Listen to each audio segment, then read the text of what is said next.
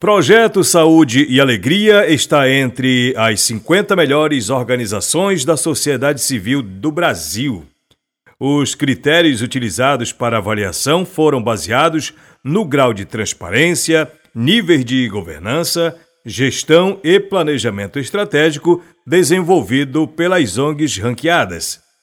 O The Dot Goods, ou O Ponto do Bem em português, divulgou o ranking internacional de 200 organizações sociais que foram avaliadas a partir de suas ações e resultados com organizações da sociedade civil. Em 2023 foram apresentadas as Top 50 Brasil, como homenagem à diversa e inovadora esfera do bem social brasileiro. Durante o ano inteiro, uma revista independente monitora as organizações sociais que geram impacto, inovação, têm transparência, ações de proposição de políticas públicas e geram direitos para que populações possam acessar saúde, saneamento, educação e internet, por exemplo. Dentre as 50 organizações ranqueadas está o projeto Saúde e Alegria, ao lado de instituições conhecidas como a Gastromotiva, Agenda Pública, Vagalume e a Abril. Os resultados são fruto do acompanhamento do trabalho de organizações do setor ao redor do mundo e a seleção combina análise quantitativa baseada em evidências com pesquisa qualitativa sobre a atuação das organizações. O médico fundador do projeto Saúde e Alegria, o Dr. Eugênio Scanavino, disse que é uma honra ter esse reconhecimento. E este ano, uh, o Saúde e Alegria foi considerado uma das 50 melhores do Brasil, entre 200 melhores do mundo. Então é uma grande honra a gente ter tido esse reconhecimento. Não foi porque nós nos inscrevemos, não foi porque nós procuramos, foram eles que estão monitorando o mundo e eh, chegaram a essa conclusão. Para o médico que dedica quase quatro décadas ao desenvolvimento integrado da Amazônia e idealizou o primeiro barco hospital do mundo que virou política pública, o reconhecimento é fruto da dedicação coletiva de muitos. É uma premiação, assim, uma premiação do trabalho, né? Da dedicação, da eficiência, do esforço que a gente faz, e não é por prêmio, a gente trabalha pela causa. Então, o resultado de todo mundo junto, trabalhando por uma causa que é gerar o bem-estar, o bem viver para as comunidades, para quem mais precisa. Né? Na quarta-feira, dia 5 de julho, representantes de 30 dentre as 50 organizações ranqueadas participaram do primeiro encontro social na Biblioteca Parque do Rio de Janeiro. Eugênio Scanavino recebeu o reconhecimento e compartilhou as experiências com implementação de tecnologias sociais voltadas para a promoção de direitos sociais, saúde, educação, dignidade e inclusão digital. Então a gente fica trazendo o que tem de bom por aí, né? Para repassar para as comunidades e que as comunidades possam andar sozinhas. Nosso grande objetivo é se tornar desnecessário. Só que, como uma organização que é engajada em sonhar, e a gente ainda sonha, e a nossa missão é sonhar por um mundo melhor para todos, pode perder a sua função se não acabar os problemas. Então, acho que nós nunca vamos acabar. E a nossa missão é essa: é resolver aqui para depois passar para lá.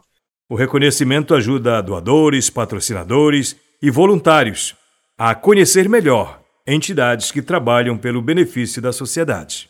A gente tem muitos financiadores, temos muitos é, doadores, são pessoas muito sérias Cada projeto a gente constrói, presta conta, mostra, com lista de presença, com foto, com realização, com visita. Então, a gente tem uma coisa que chama credibilidade, que é construída há muitos anos.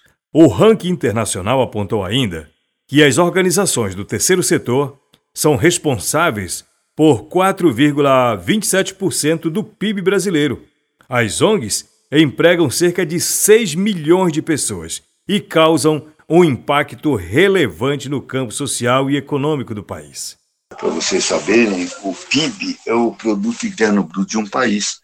E o PIB das ONGs, das entidades filantrópicas, entidades sociais, ele é 4,7% do Brasil.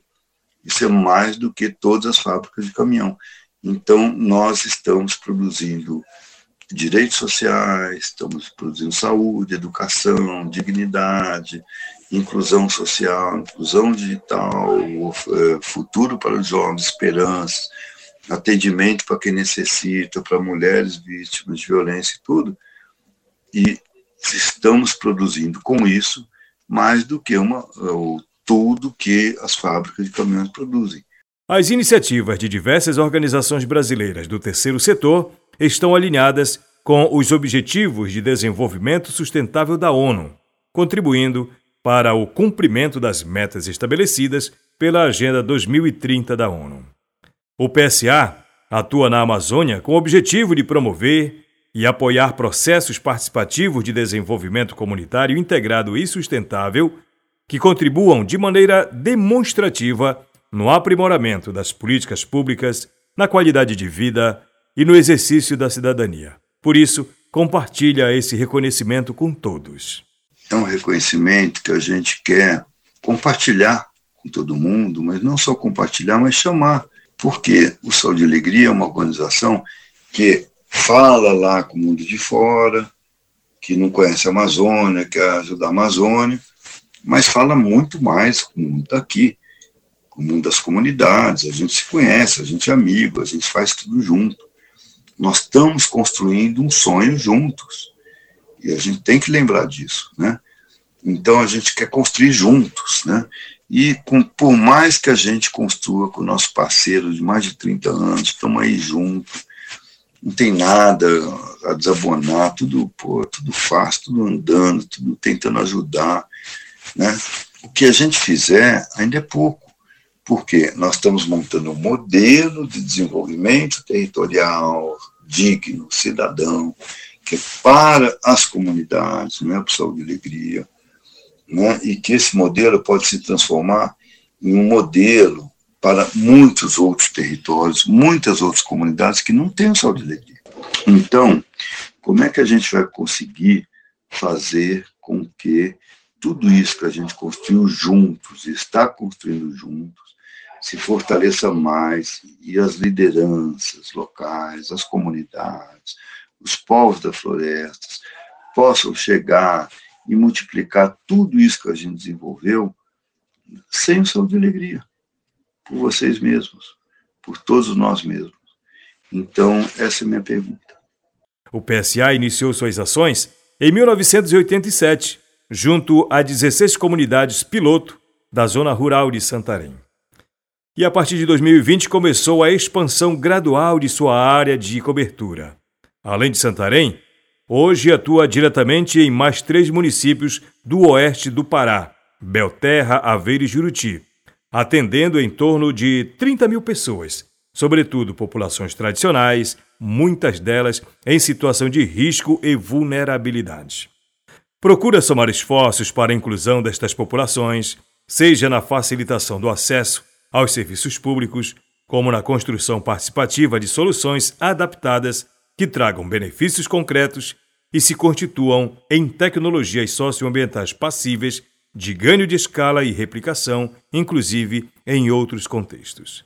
Conta com uma equipe técnica interdisciplinar que visita regularmente as comunidades para implementar programas voltados para o ordenamento territorial, fundiário e ambiental, organização social, cidadania e direitos humanos, produção familiar e geração de renda, saúde e saneamento, educação, cultura, comunicação e inclusão digital.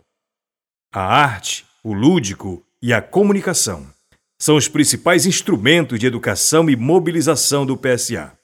Por meio de métodos abertos de construção multilateral do saber, adaptados ao universo cultural local, procura-se envolver todos os segmentos e faixas etárias, qualificando-os como multiplicadores, lideranças, produtores rurais, empreendedores locais, professores, agentes de saúde, grupo de mulheres, jovens e crianças.